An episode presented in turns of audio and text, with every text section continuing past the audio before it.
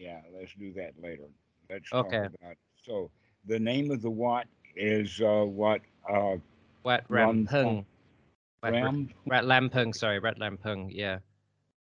And I think it might be called uh, Wat Ram Poeng to- Topo Ram. It's got like a full name. Um, and it's very accommodating to foreigners. Uh, the monks there speak English, Chinese, and Thai. A lot of them seem to do. hmm Um, And that's near Chiang Mai. yeah, yeah, it's actually very close to Wat Umong. It's uh, just north of the airport. Okay. And Umong is the Wat that's associated with Bhikkhu Buddhadasa. That's correct. Yeah, yeah. Yes. And I've been I've been to Wat Umong um, on on a retreat too.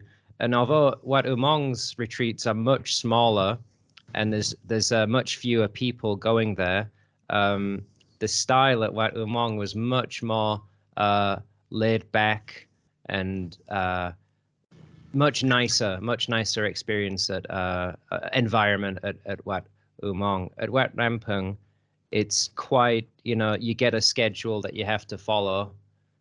And it's uh, quite busy. There's many retreatants. There's m- many lay people coming and going um, for celebrations or and for uh, making merit and for you know i don't know just visiting the temple um, but uh, i wanted yeah i wanted to share my experience with Rat Lampung today. So they i came to um i came to the office and the the monk who oversees the um um the foreigner retreats um his name was sukito uh he was very nice but i i shared i shared um my experience like past meditation experience with him because he wanted to know.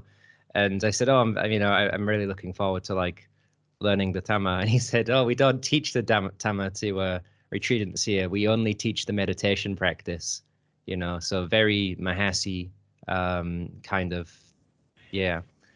And as we talked about before the i think they they have the whole idea that you start with sati and it pulls the other things along It does, but it takes 20 years. yeah Being associated with nobles pulls one along much faster. yeah definitely but yes, it's true that if they practice only sati, that eventually sati will bring one to the here now. And then um, the the thing that's so missing in all of that is the whole point about right noble effort to make a change, to Yeah. change our thoughts, to change our feelings, and for some reason that's gotten missing in the Burmese method. And uh, it seems that the Burmese method is still quite common. Not still, but I mean quite common in Thailand. It's almost like it's it's on the grow. Mm, well, um, also in Chiang Mai, um, Ajahn Tong, uh, who, I mean, people might be familiar with also, um, I forgot again his name now. Uh, I might have to do a quick Google search. He's, um, he used to be called Noah Greenwood. Um, can you remember his Pali name? Is he's a monk in Canada. Uh, some some of the Sangha group have oh Yuttadhammo Bhikkhu, Yuttadhammo yeah. Bhikkhu. Yeah, Yuttadhammo. Okay, yeah. Yeah, yeah, yeah. He also studied at Wat Chom Tong, where I went to before with uh, Ajahn Tong, and um, Ajahn Tong uh, learned Vipassana Northern Thailand style, then moved on over to uh, Myanmar or Burma, and then uh, came back, and then he he set up established all these um, retreat centers, you know. Oh, So that's why it's so it now. common, and that's why it's so like prevalent. I in this got it. area. Okay, that makes a lot of sense. That one guy goes around and sets up all of those retreat centers. Got it. Yeah, yeah. Mm. Um, Sounds and I- like he cared a lot. well, yeah, he was good at his job. Um, and I mean, this this I've seen on the Discord group as well with you know, discussions of, oh, should I trust this teacher if they don't smile? You know, if they if they don't show joy. And Ajahn Tong, I, I saw him I'm before um, he actually died two months um, after my last retreat at, at Wat Chom Tong. And I saw him and, you know, met him because I couldn't really, air quotes, because I can't speak or understand Thai and there was no translator around. Um, but I did ceremonies with him and such. And he, yeah, he seemed really aware, really sharp. I can't remember if he was 96 or 90. Um, he, he might have been 96. Do you want me to Google it right now? Uh, nope. No Um, problem. actually, it would be better if you Googled it after we, we stop and put it on so that we can, uh, uh, transfer that with this video. Yeah, So- but I mean, for being so old, he was really, really sharp and aware of everything that was going on. But yeah, I never saw him smile. Um, and I'm guessing that's because he got the four on on the um, Satipatthana. Uh, wait a second, Anapanasati Sutta. You've got the uh, four um, tetrads, right? And you've got body, feelings, uh, mind, and and then uh, Dhamma. Um, Let But- us say it, uh, the stove and the wood is the mind, and then the smoke and the heat is the Dhammanupassana.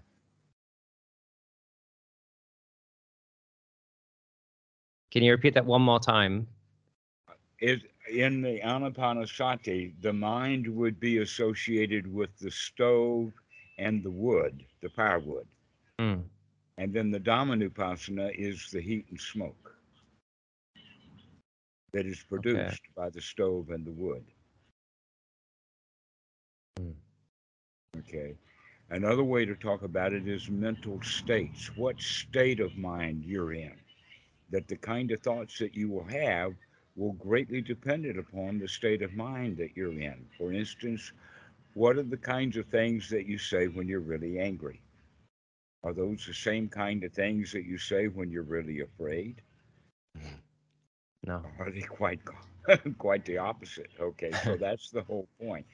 Um, and so the the anger would be a certain kind of wood, and the fear would be a different kind of wood, which would Hmm. produce different heats and different smokes. Yeah. Okay, so another way of thinking about it is is that actually the stove is just the mind or the container that the wood actually is the feelings, Vedana. Yeah. Yeah. I can see that. Hmm. the firewood that we put in there that gives all the smoke. Okay, so that's uh, uh, um, a way of, of understanding it. Uh, the Satipatthana. Oh, Uh, sorry. I, I was. Um, I mean, I guess it applies to, to that, but I was. I was thinking of why uh, these teachers who who seem to be practicing uh, for most of their lives, why they don't smile, why they don't have the joy. And we talked about with Bhikkhu Buddhadasa before. He recommended going through all four of the tetrads of anapanasati, developing the feelings um, aspect of that, uh, moving on to the mind. Uh, yeah yeah where the joy comes from and if if people are if if monks they they go through life and and they um they intentionally don't develop that but skip right on to the Dhamma at the end and then cut off the feelings without developing them then yeah they're going to be not attracted to anything um really uh you know they're just going through through life um um you know as as it is without trying to do anything else and just following the the monk's rule and sustaining the body with food um so Yes. i'm yeah i'm i'm guessing that's why these um uh teachers who have practiced a lot why they don't smile if they follow this insight practice rather than the whole thing I, I, have you ever heard of the terms uh, dry vipassana? yeah yeah Okay, does that fit with this? Yeah i suppose so. Okay, that's what the, the the the point is: is that the joy that is developed by developing the fields, uh, the the feelings, is juicy, yeah. And that when people don't develop correctly, they still develop, and they wind up there, in the sense of uh, they got there with the dry method. Uh, to where arahats that practice that through the correct practice with the uh, development of feelings, they wind up in kind of a chuckle Mhm. rather than full on joy and, and gladness. That in fact, if you have uh, overflowing buckets and buckets and buckets of joy, that too becomes ordinary, empty. All right. And so the ultimate would be uh, that the Buddha cracks a smile.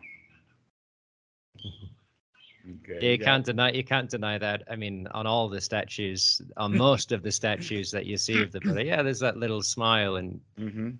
yeah, that's something that's missed, especially with um, the the eff- the effort, the right effort that people think that they're applying in these hard style meditation retreats. They think that's the the length of the sit or the amount of sitting that they're doing, uh, Mhm. when really it's about uh, the effort to to change what's going on in the mind to make the right change. Right. This is why the Eightfold Noble Path and the Four Noble Truths wind up as step 12 of that 16 stages of insight, rather than right off the bat. Okay, when the Buddha says he only teaches one thing, why do we have to have all of this stuff before we get to the uh, Four Noble Truths and the Eightfold Noble Path? Um, and the answer to that is step 11 that strong determination to redouble the effort. And why? Because the student has got himself into a state of fear, dread, misery, disgust, despair, and then a really strong motivation to get out of it, followed by the redoubling of the effort, step 11, followed by now they're going to start practicing correctly with the Eightfold Noble Path with all of its pieces and parts. Hmm. So, what Bhikkhu Buddhadasa's method is, is let's, let's see if we could start with step 11 and get the students enthusiastic about doing it without them having to trudge through all of the dukkha. Yeah, sounds good. Yeah, that's the whole thing is let's short circuit that thing. And that's where the joy of the teacher comes into play. Because if the teacher has done the dry method, then that means that all of his students will have to work as hard and go through all of those processes and everything until the student on his own comes with the disgust and a strong desire to get out of it, followed by the redoubling of the effort. Hmm. Okay. And so every student has to figure it out on their own. And many do, and most don't. Compliments to the abbot of of Wat Ram Poeng though. Um, uh, his his name was um, uh, Ajahn Supan. Supan.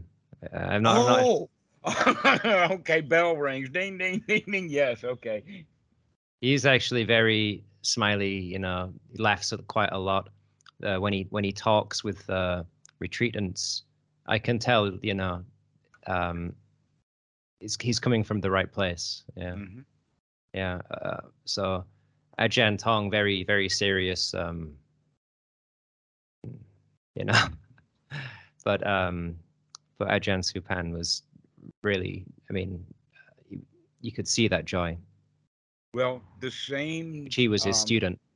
mhm. Sorry, what was that last? Uh, Supan was actually Tong's student. So, so it was, you know, Ajahn Tong, Ajahn Supan was a student. Okay, but Supan got the joy that his teacher Tong did not. Did not seem to have. Did not seem to have. Right. Okay. Well, an, an observer will see what the body is doing, which is a reflection of what's in the in the mind. Mm, So the mind is the forerunner for all behavior. The smile does not come from the lips, by the lips, and for the lips.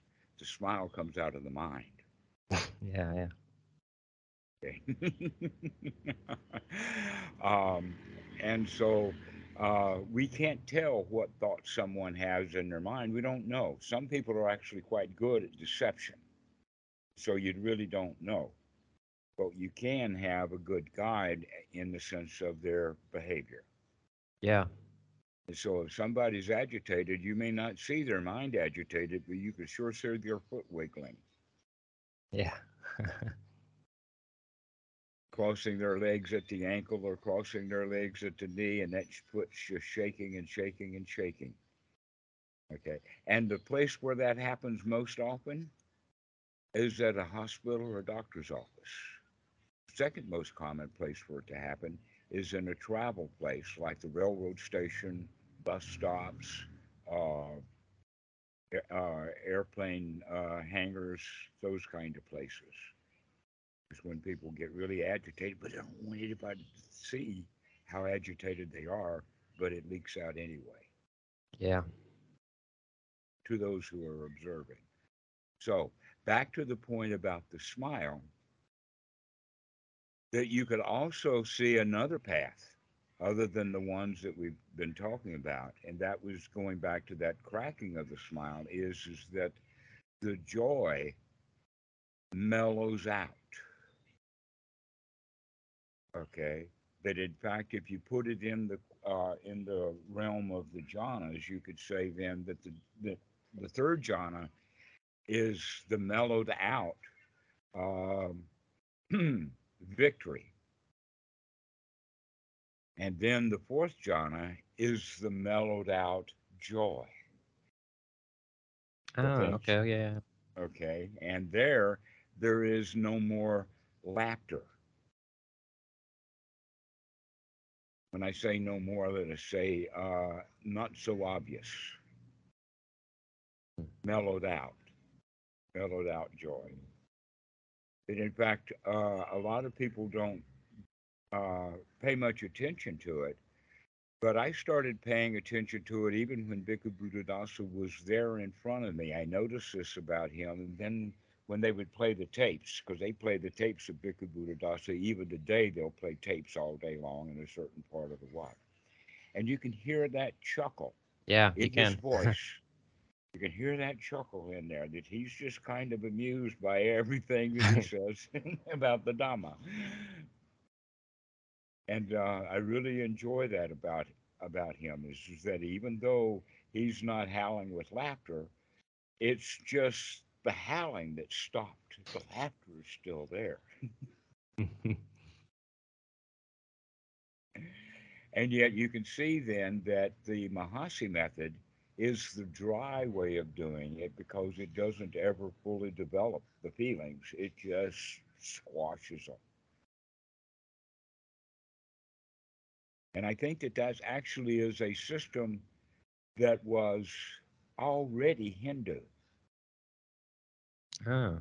I didn't really know about that. Yeah. Well, it comes out of the ancient methods. I mean, meditation practice was really, really common. That uh, when when the uh, the Buddha before he was enlightened, when he was still a bodhisattva, they they knew about the jhanas, and he practiced them with others, but it wound up not being enough for him. And when he came back to realize what was going on was is that one of the ways of saying it is is that the students don't develop fully and stay in first jhana, which has the rapture and the pity, this born of seclusion, which it means uh, of the hindrances, and that that was what he was missing first too, was is that everybody wants to go right through the jhanas, which uh, and the, the actual practice that the Buddha came across much later was no, we have to fully develop the first jhana, and by doing so, we fully develop the mind and fully understand how the mind works. Fully develop those feelings and understand how the feelings work through the teaching of Paticca Samuppada. And so I would say that the dry vipassana method has in fact predated the Buddha rather than grew up somewhere in the midst of it or uh, was added later. Mm. mm, it just it just seems a bit strange that um, they they yeah they said we teach we only teach the meditation practice or meditation instructions, not not the Dhamma you know, uh, because it, it, but then I mean there's still lots of ceremonies and and uh, ritualized um, stuff. Uh, I mean, lots of prostrations and and lots of chanting and um, but the the chanting is is the Dhamma It's it's right there. I mean, it's in Pali, but the translations are there, and it's uh, in line with uh, the teaching. But the yeah the the method itself, it's not really um, doesn't explain it too well. Actually, Goenka spends quite a lot of the time in his lectures and the Goenka retreat actually teaching Dhamma. Uh, the Mahasi method, um, I find that kind of surprising uh, that the monk would say that because uh, the students get a lot of instruction hours and hours of, of that 10 day course, uh, a couple hours a day is going to be in that instruction phase. And basically, there's not much to the method. You could fully describe the entire process in about 10 minutes for those who understand it. It's because they don't understand it that we have to add all of this Dhamma into it to give them reason, purpose, and whatnot like that to, to keep going that in fact that's one of the way, reasons why so many of them talk about is this particular retreat a failure based upon the criteria of what percentage of students left early. Hmm. So if half the students leave the class, uh, leave the retreat before the tr- retreat is finished, they would consider that a failure. But if 90% of them stay the whole course, they would consider that retreat a success. Okay. And what they're actually not doing is recognizing that the students, even though they have been told directly and easily how to practice, they don't understand it in that realm because this stuff is really profound. That's why we have to add the Dhamma in. And I hmm. bet that even though he's saying that um, that we don't teach the Dhamma, we only teach the method can't teach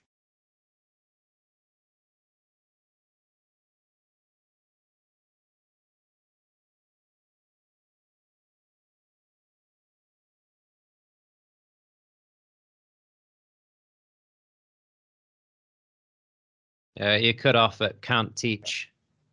Can you hear me? Okay. Yes. What I was saying was is that even though he says that they don't teach the Dhamma, they do teach the Dhamma if the if the course is successful. So I bet is what he's saying is we don't formally teach the Dhamma, we teach the Dhamma through teaching the method correctly. And if we only teach the method and not the Dhamma, then the students will quit the course because they're not getting anything out of it. But he's not intentionally formally teaching the Dhamma, but I bet he is.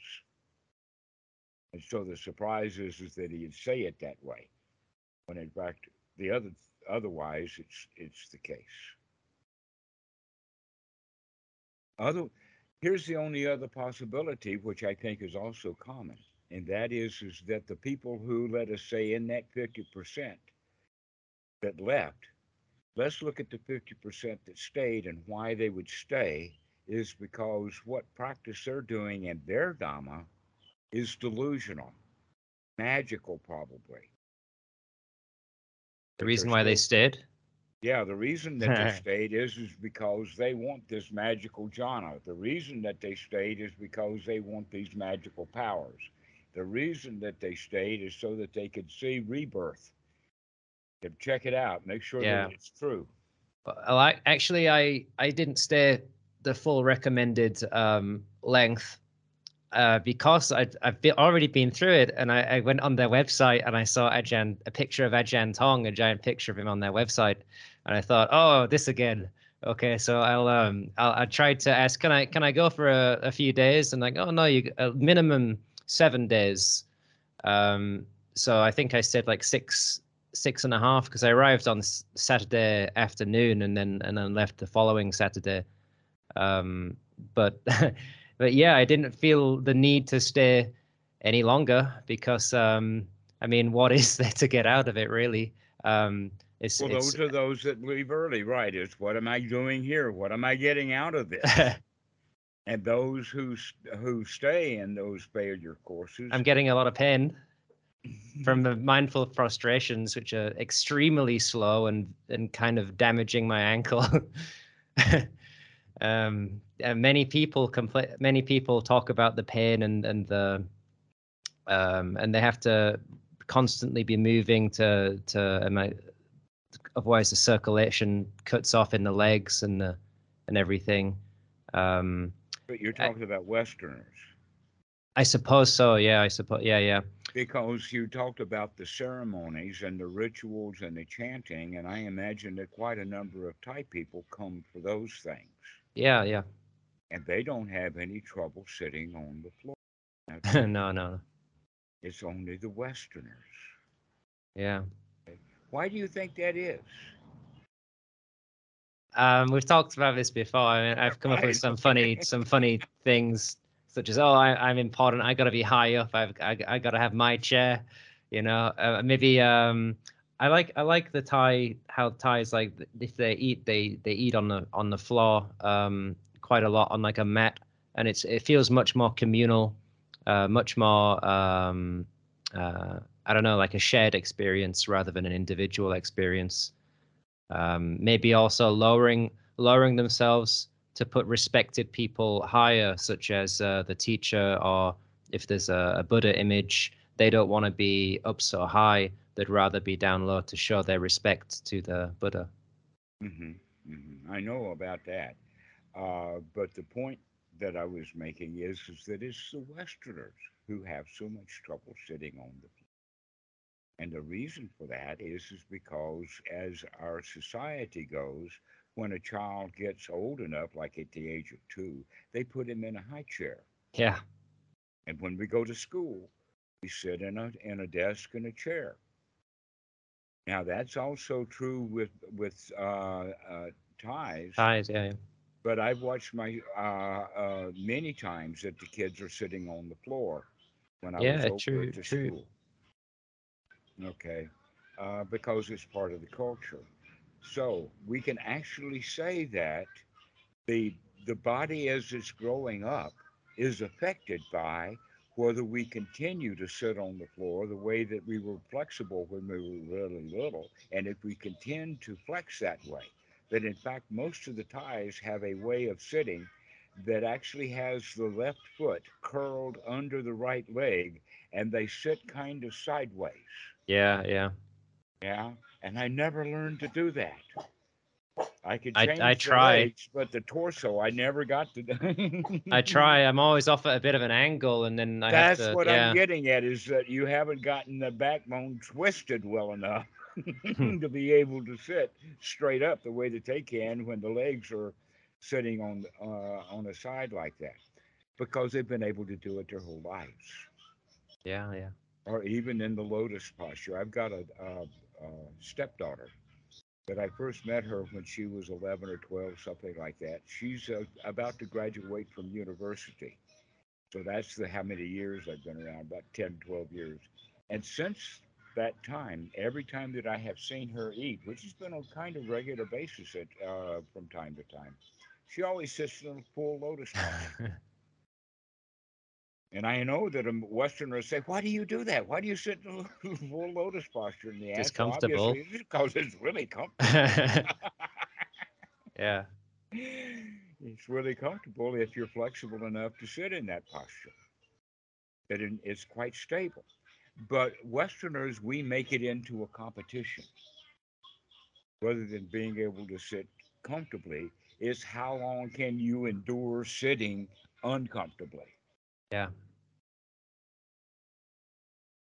So at Wat-Suan Mokkh, they have much shorter. They only have 30 minute sessions. And even then, the students are recommended that if your legs are hurting, to stand up or even walk around. Yeah, I, I believe, I'm sure the if there was a problem at this retreat, then they would say, yeah, you feel free to move, and because it was the same thing at um, Wat Chom Tong. Um, but I know the sitting would be increased up to one hour, walking one hour, sitting one hour. Um, I didn't I didn't stay long enough to get to that. I got to 50 minutes, um, which was still uh, quite painful for the upper back eventually. No, here's the point. Why do they make it a competition or a goal? Why don't we do it in the sense of sit as long as you're comfortable and tomorrow sit as long as you're comfortable and there may may or not be a time difference in there. But if you keep sitting for long times and, and remain comfortable, then you'll be able to sit even longer more comfortable. But if you get in the habit of sitting uncomfortable, then even if you extend the time, you're still in discomfort. And that's not the teaching. And that's not the teaching. no, no. So that's, but that's the dry method again. So the juicy method is that you have to be comfortable. That's why Anapanasati has step four of relaxing the body so that you can relax the feelings. Because if your body is uptight, your feelings are going to be uptight because you don't like what's happening in the body and you don't want to move because you're not supposed to move. You've got a rule in the brain about not moving. But if you have full control and you can sit as long as you please and have pleasure, then that's what we want to develop is the pleasure. Now, I'm not really, I'm not um, familiar exactly with um, the 16 steps of insight. Like, I, I, think you brushed up on them recently. Is that is that correct? Do you, do you no, learn? I just no, no. I, I just use the old brush. okay. well, but I have brushed up often, right? I mean, uh, the practice that I did might might just fall in line with it. I haven't checked, but um, like I, I well, used a, a, lot of your your um kind of right speech. Um, you know, uh, uh this is a nice breath, and uh, um, uh, also like uh, I mean I know they're all from the this from the suttas as well. Like I see you, Mara, and and such. But um, and the doubling down of effort that you mentioned before really does sound like um, uh, when I was uh, walking and constantly going through stuff from the past. And I, I stopped and I, was, and I was like, okay, no, I'm gonna take the effort to look. You know, um, take a look at what you're doing. You know, um, you know, stop and take the effort to to look at what's going on in the mind. Uh, I think I, I, I remember you saying something along those lines.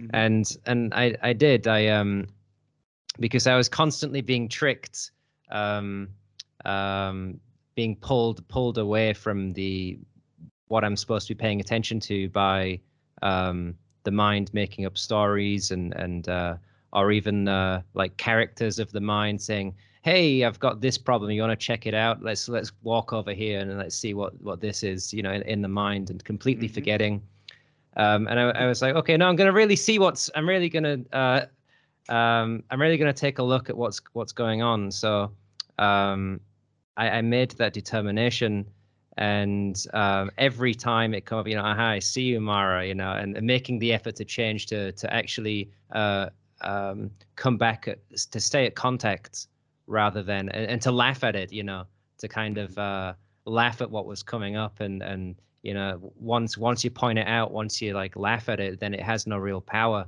um to to because you're not grasping at it anymore. It's just like aha that again. All right we'll move on back to the mm-hmm. present moment. And um, yeah, when we can yeah. laugh at it that means we don't care so much. Yeah. I'm using the word care in the sense of uh upadana. Yeah exactly. Yeah. Mm-hmm. that uh, when we don't care then everything is joy yeah. Okay, and with the dry method, the intention is, is that you have to catch the caring and stop it. You have to just stop. Okay, and uh, uh, the way of the, the Buddha is no, we're not just going to stop it, we're going to actually learn to control it completely. In other words, we're going to bend it around or change it around. We're not just going to stab it in the back and leave it dead for dead. We're going to train it as a servant. And so that's the uh, uh, the distinction between the, the wet and the dry, is that with the wet method, which has the full development of the mind through the full development of the first jhana, so that when we reach the state of upeka, it's still got that sliver of a smile left rather than deadpan. When we get to Upeka, there's still a smile, you said? Yes, there's a sliver of a smile that's left.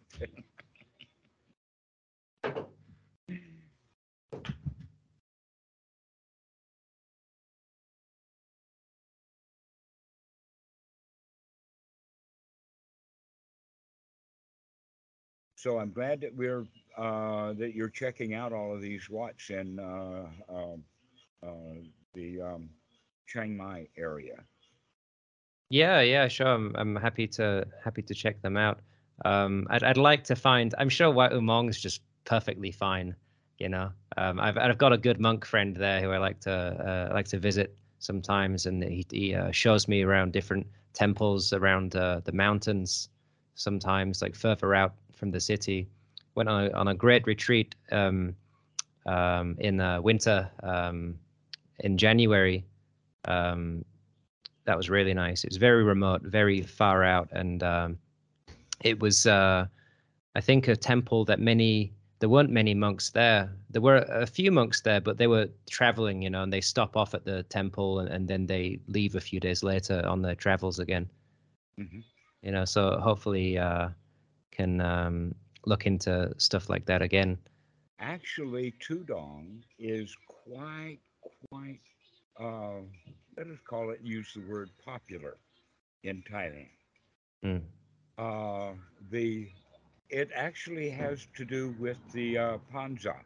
That Panza is the rainy season, though the rainy season that they practice in Thailand is actually the monsoon of India, and they don't quite consi- coincide. That the monsoon, the real monsoon, is later in Thailand than it is in India.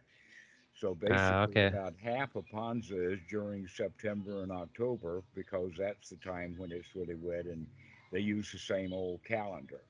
Mm. So this is why they at Wat uh, Amaravati and Wat um, Is it in England? Yeah. yeah, and yeah, but especially in the United States at Wat Abhayagiri, they have their Panza during the wintertime because that would be the wintertime. Smart. appropriate. Yeah. Yeah, so they're they're wise enough to make that change, even though the Thai people had trouble with them moving the Panza into the wintertime. Uh, but back to that point is is that that's the time when the monks are together. Let us not use the word cloistered, but Mm.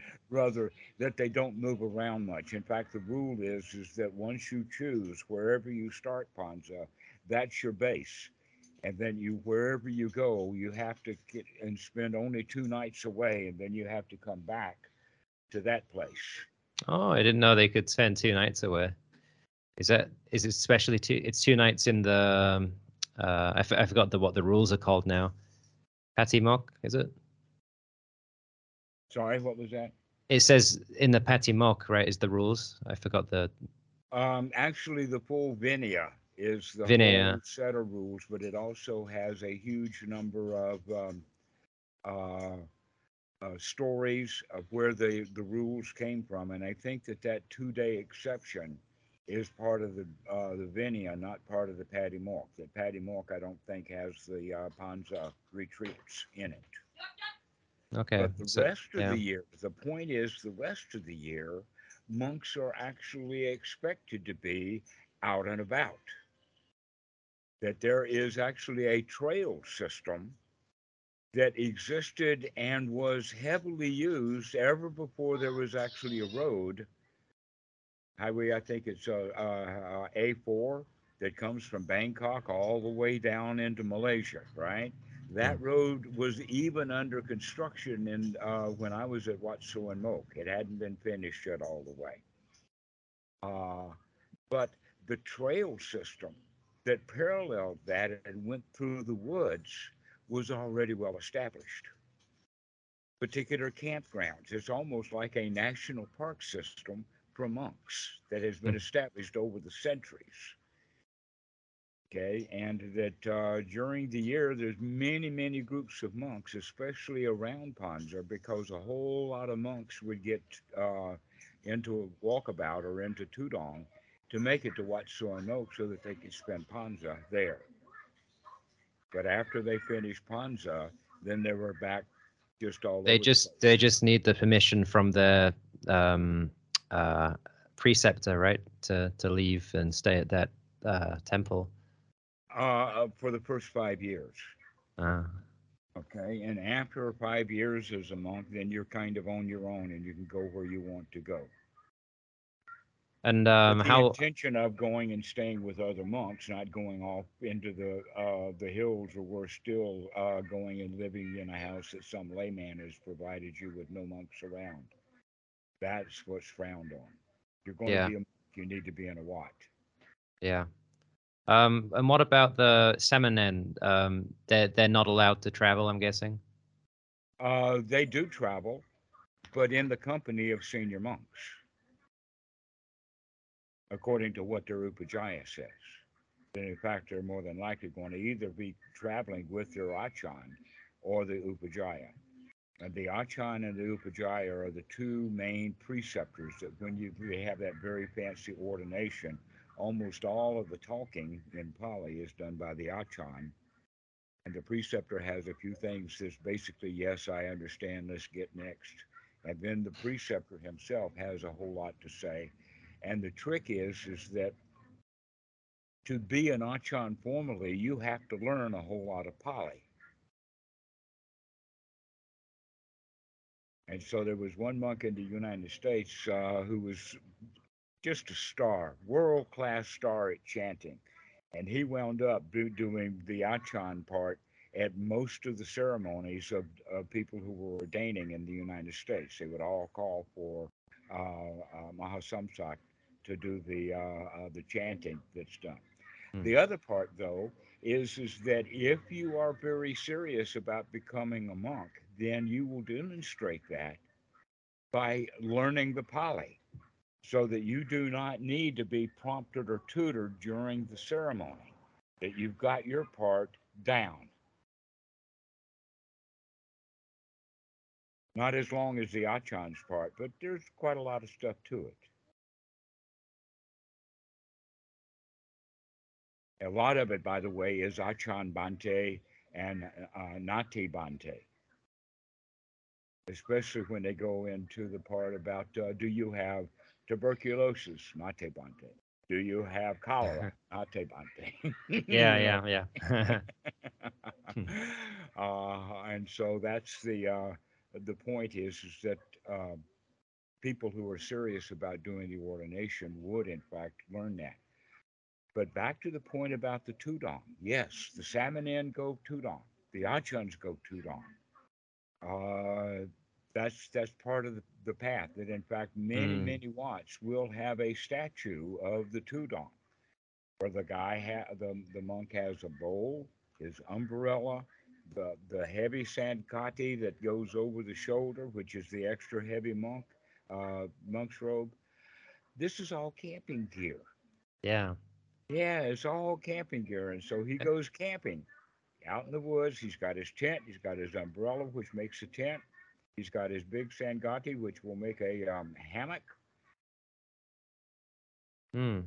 And to bring this back to um, uh, the original uh, talk, um, I recently um, got taken out to, um, uh, by a friend to to visit um, their hometown, which is about two hours north of Chiang Mai, and um, checked out a temple there. It was, it was very nice. There was a, a cave there which connects to uh, Chiang Rai, the same the same cave um, where that got flooded and the the boys got trapped in there with the football coach. Right. It's actually it actually connects through through that system to that same place, um, but it's not in Chiang Rai. It's still in Chiang Mai uh, region.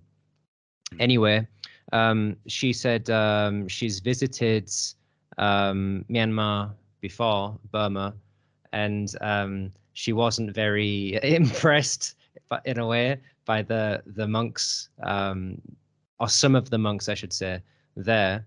she said one of the monks that she uh, she met had been a monk in the temple his whole life since he was I don't know like 12 or something um, um, and never left for his whole life never left the temple and he was like I don't know very it was an old man. Hmm he just stayed in the temple through his whole life never venturing out again. Which makes him pretty ignorant of the world, which is both a good thing and a bad thing. It makes- but it's a distinction uh, be, I mean between I mean I, I I guess the the Burmese method is is quite unique unique, yes, and popular. Mm. Um, that the- as Buddhism was spreading, it looks like that the Mahasi method is the, the main way. I'm surprised that because students will get so much more out of Bhikkhu Buddhadasa's teachings. But Bhikkhu Buddhadasa was not interested, to be honest with you. It was Achan Po, not Bhikkhu Buddhadasa, who was interested in Westerners. That Achan Bhikkhu Buddhadasa, his interest was is to get the Thai people to wake up. Yeah. And he was uh, quite adequate at that because we have literally millions of Thai people who now really better understand the Dhamma than uh, through the magical way that's most common. Yeah, I try But to it- bring it Bhikkhu Patatat up at the Tat Bhikkhu as, as as often as I can when I when I meet a Thai person. Um, for, it's yeah, you're right. It's the older it's the older crowd that that you know know about him. I was talking with a taxi driver yesterday and mentioned uh, Bhikkhu. You know, he smiled. He knew about him. Yeah, it's practicing my Thai. hmm Well, uh, I think it's that because of, of that sort of thing, that it's just now Bhikkhu Buddhadas is beginning to catch on in the West. Mm. That Westerners will get much more value out of the practice if they uh, add the parts back in that the Mahasi method has left out. Can I ask about um, the re- the retreat at Wat Suan Mokkh? Is um, I and I have maybe I'm I'm just checking it out now to refresh the, uh, my memory. Um, but how um, tough is it there uh, on a on a retreat at Wat Suan Mokkh?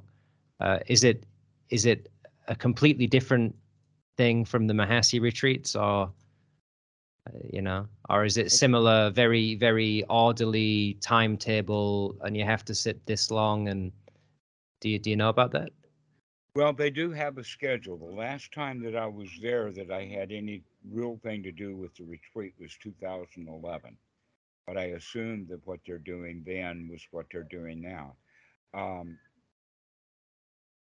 actually, there there is a kind of problem there that stems from the idea that only a monk should teach Dhamma. Probably heard that before in Thailand. That that uh, that lay people don't teach Dhamma. Only uh, monks can teach Dhamma. And that mentality is in some people's minds and not others.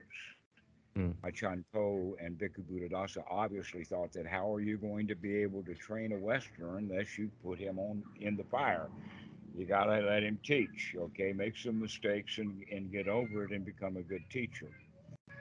Uh, so Santikaro taught many years ago, and then in 2011, um, Achan Dhammavidu was teaching. He's, he's Western, but he now is hanging out almost exclusively with Achan Po at um, uh, Dipabhavan. I um I called about a week uh or, or two ago um and uh I asked at um Deep Deepa what's it called again Dipabhavan Deepa Bhavan. Dipabhavan yeah I, called they said he's not there currently he was at Wat Suan Mokkh he went back at Genpo Achan Po, yes, he goes back and forth. He is the abbot of Wat Suan Mokkh. That's oh right. Okay, he's Yeah. the abbot of Wat Suan Mokkh, so we ought to put in a, an appearance from time to time. Okay, so back to the the, the issue of the retreat. Achan Po used to teach also the retreats along with um, Dhammavidu. When um, I don't want to get into the politics, but what happens right. is is that if you complain or make recommendations for changes to the uh, the structure of the way things are done at that retreat center, then the management will show you the door. And I can name you at least eight people that that's happened to. And so my my style there is is to really get along with them. Don't make any recommendations. Don't ask for anything.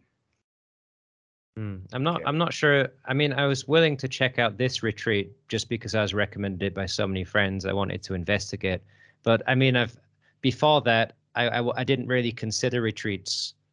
Um, you know, since I've I've I've done so many, and you know, kind of got the picture in a way.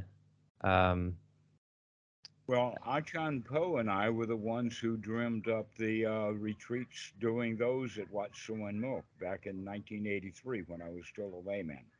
Mm. Uh, that that's when the retreats got started. I think the very first retreat was done by a monk named Brian, who now lives in uh, Singapore. Uh, but when he disrobed, there was no Western monks there until I came. Uh, and so that's when the retreats got started. So you can actually blame the retreats at Wat Suan Mokkh on me because I was there very early. And we did the retreats at the Boy Scout, Boy Scout camp, which is still on the map there. And it was while I was there that Achan Po built the retreat center that has the fortifications and all of that kind of stuff. There's a lot of stories behind. But the upshot is, is that right now I am let us say, concerned because air er, how good the Thai teachers are, their English is not good enough to make a really good retreat for Westerners. Their Thai retreats are number one first class. Okay, that in fact they've got so many retreat facilities. They've got they've got for men and women the original 60 room places, and now they have built additional places uh, that have 125 bedrooms each. 125 plus 125 is 250, plus 120 is 370 private rooms. Now that's a retreat center. Why mm. would they have so many rooms? Because the Western retreats, as best, will be 120 when they're maxed out this the first original 60. I don't think there's, there's ever been a Western retreat where they actually open the big dormitories, but they always use the big dormitories with the Thai retreats because the Thai retreats are much better there than the Western retreats. Partly the reason for that is because the, every Westerner that comes there tries to fix the place and gets shown. That's what happened to actually some of the monks. That's what happened to Santikaro. That's what happened to Dhammavidu. It happened to Brenda. Gosh, the list just goes on and on. It happened to Wilford. Um, so the the point there is to don't find fault with the place, or you'll be asked to leave. If paradise. yeah, it's, it's already paradise. Get used to it. if it's not a paradise for you, get the hell out. Mm. Um, and the reason for that is nepotism.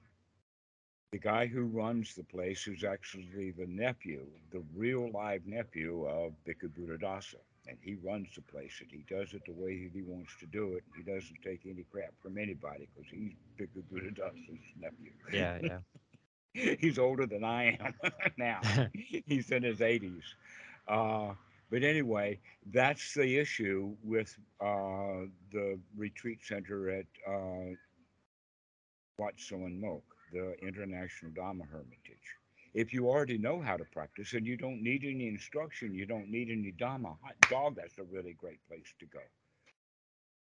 Another great thing to do is to go volunteer there. Mm. But hmm. that's in fact what a lot of Westerns do because Dam Kiem is right next door. I don't know what a door means because there's a pathway and all of that. But anyway, it's about a 10 minute walk.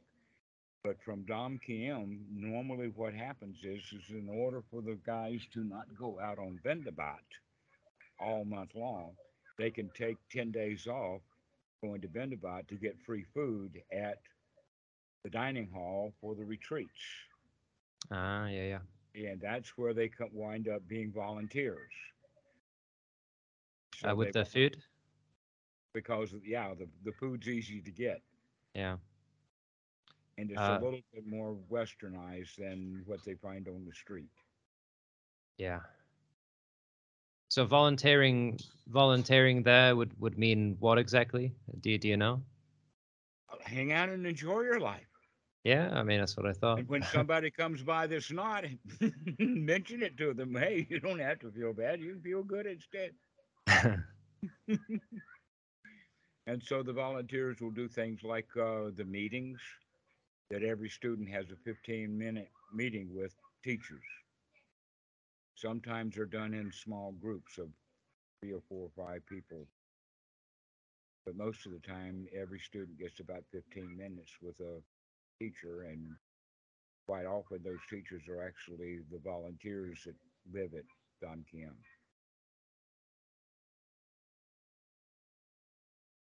See. There, uh, I think her name is Ben.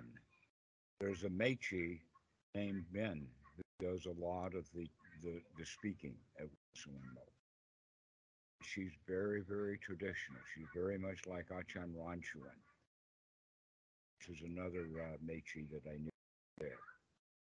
So the instructions are given by an, uh, an elderly Thai lady. Uh, hasn't gotten English down pat yet, but oh, she's got a beautiful smile.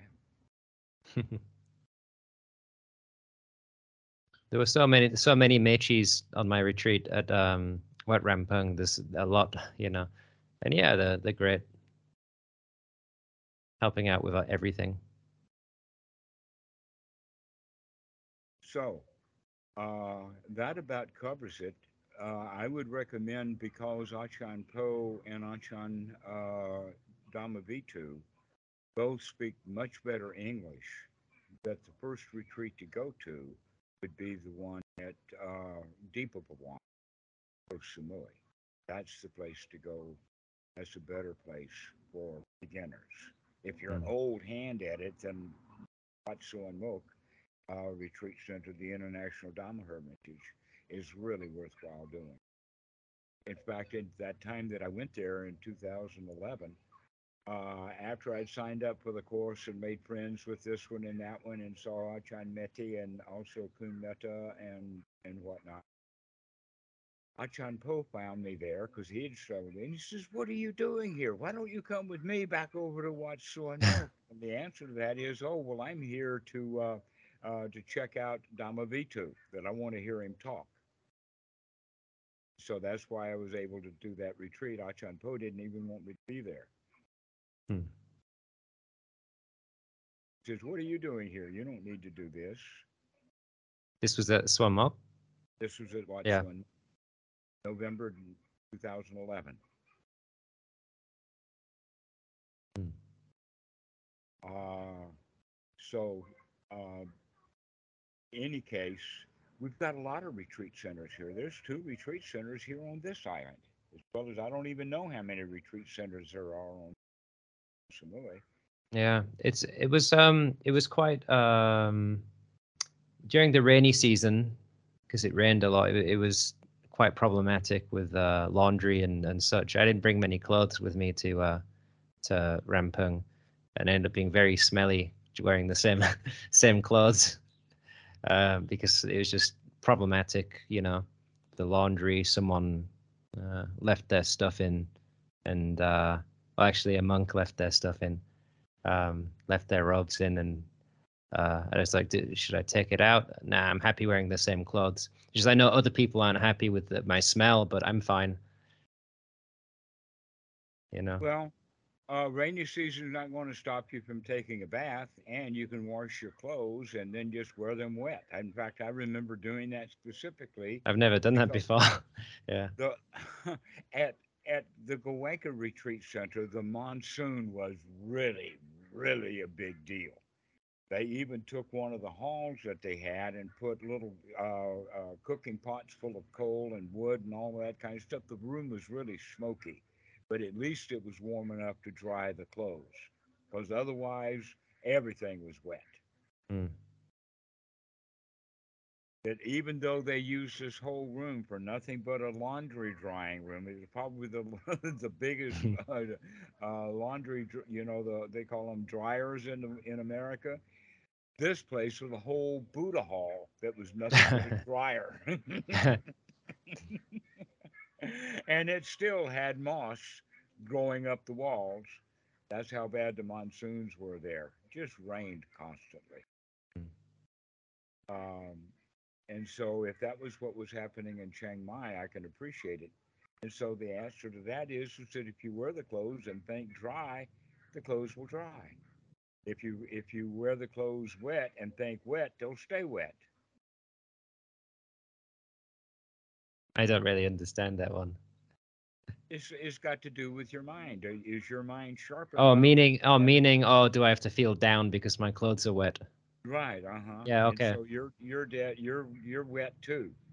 But Yeah. if you could say, "Hot dog, I can dry these clothes," then you can.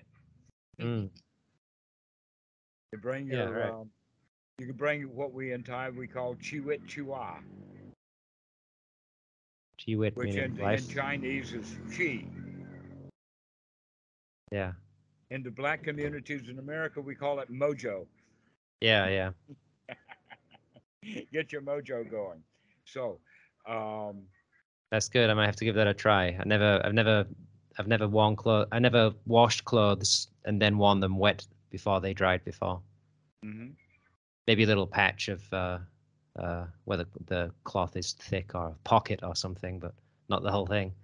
Yeah. Well, after they're they're washed, that's an easy way to dry your clothes. Is put them back on. What do you think the monks do? That the lower cloth is called the range cloth, and it's used as a towel. It's used as a washcloth, and when you finish with doing that, you put it back on. Hmm. And I think uh, I'm sure some some monks and practitioners would use some tummo, you know, short Well, breathing. modern times have changed, but the old traditions were that, hey, if you're going camping, if you're on Tudong, why'd you want to carry two towels because one of them's wet? What are you going to do with a wet towel anyway? You're out walking now.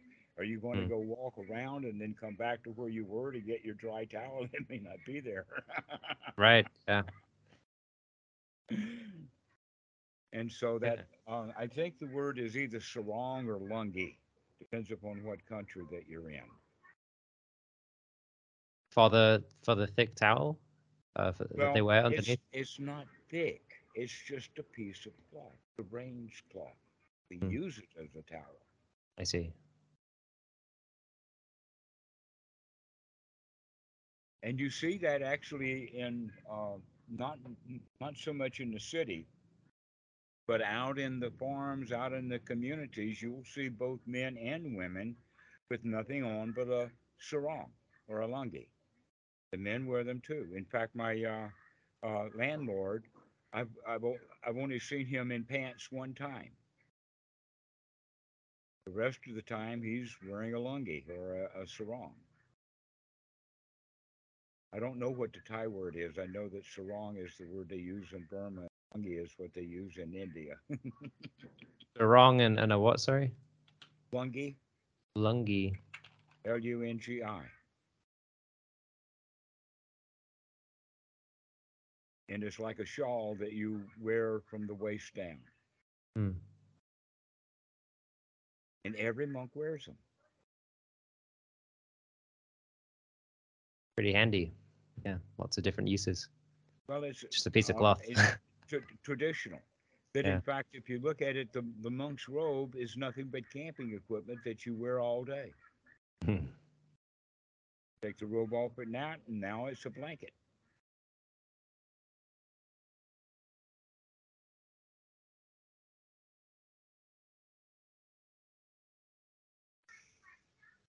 So I really appreciate this. Why don't we finish this call now? I think that we've pretty well talked. I really appreciate you giving the information about the wats in uh, Chiang Mai.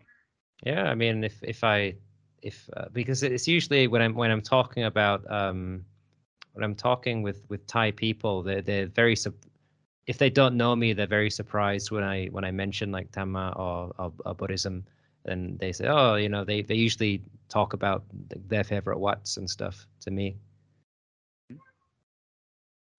So yeah, I'm willing I'm willing to do the investigation, you know. Great. In fact, I've got a guy named John now. I think his name John. I'm going to send this video to him right away because he's up there in Chiang Mai right now, and I think he'd get a kick out of this. Hmm, cool. So anyway, Marcus, let's finish this call now, and then give me a call if you got something else on your mind. okay, cool. Thanks. All the best. We'll see you.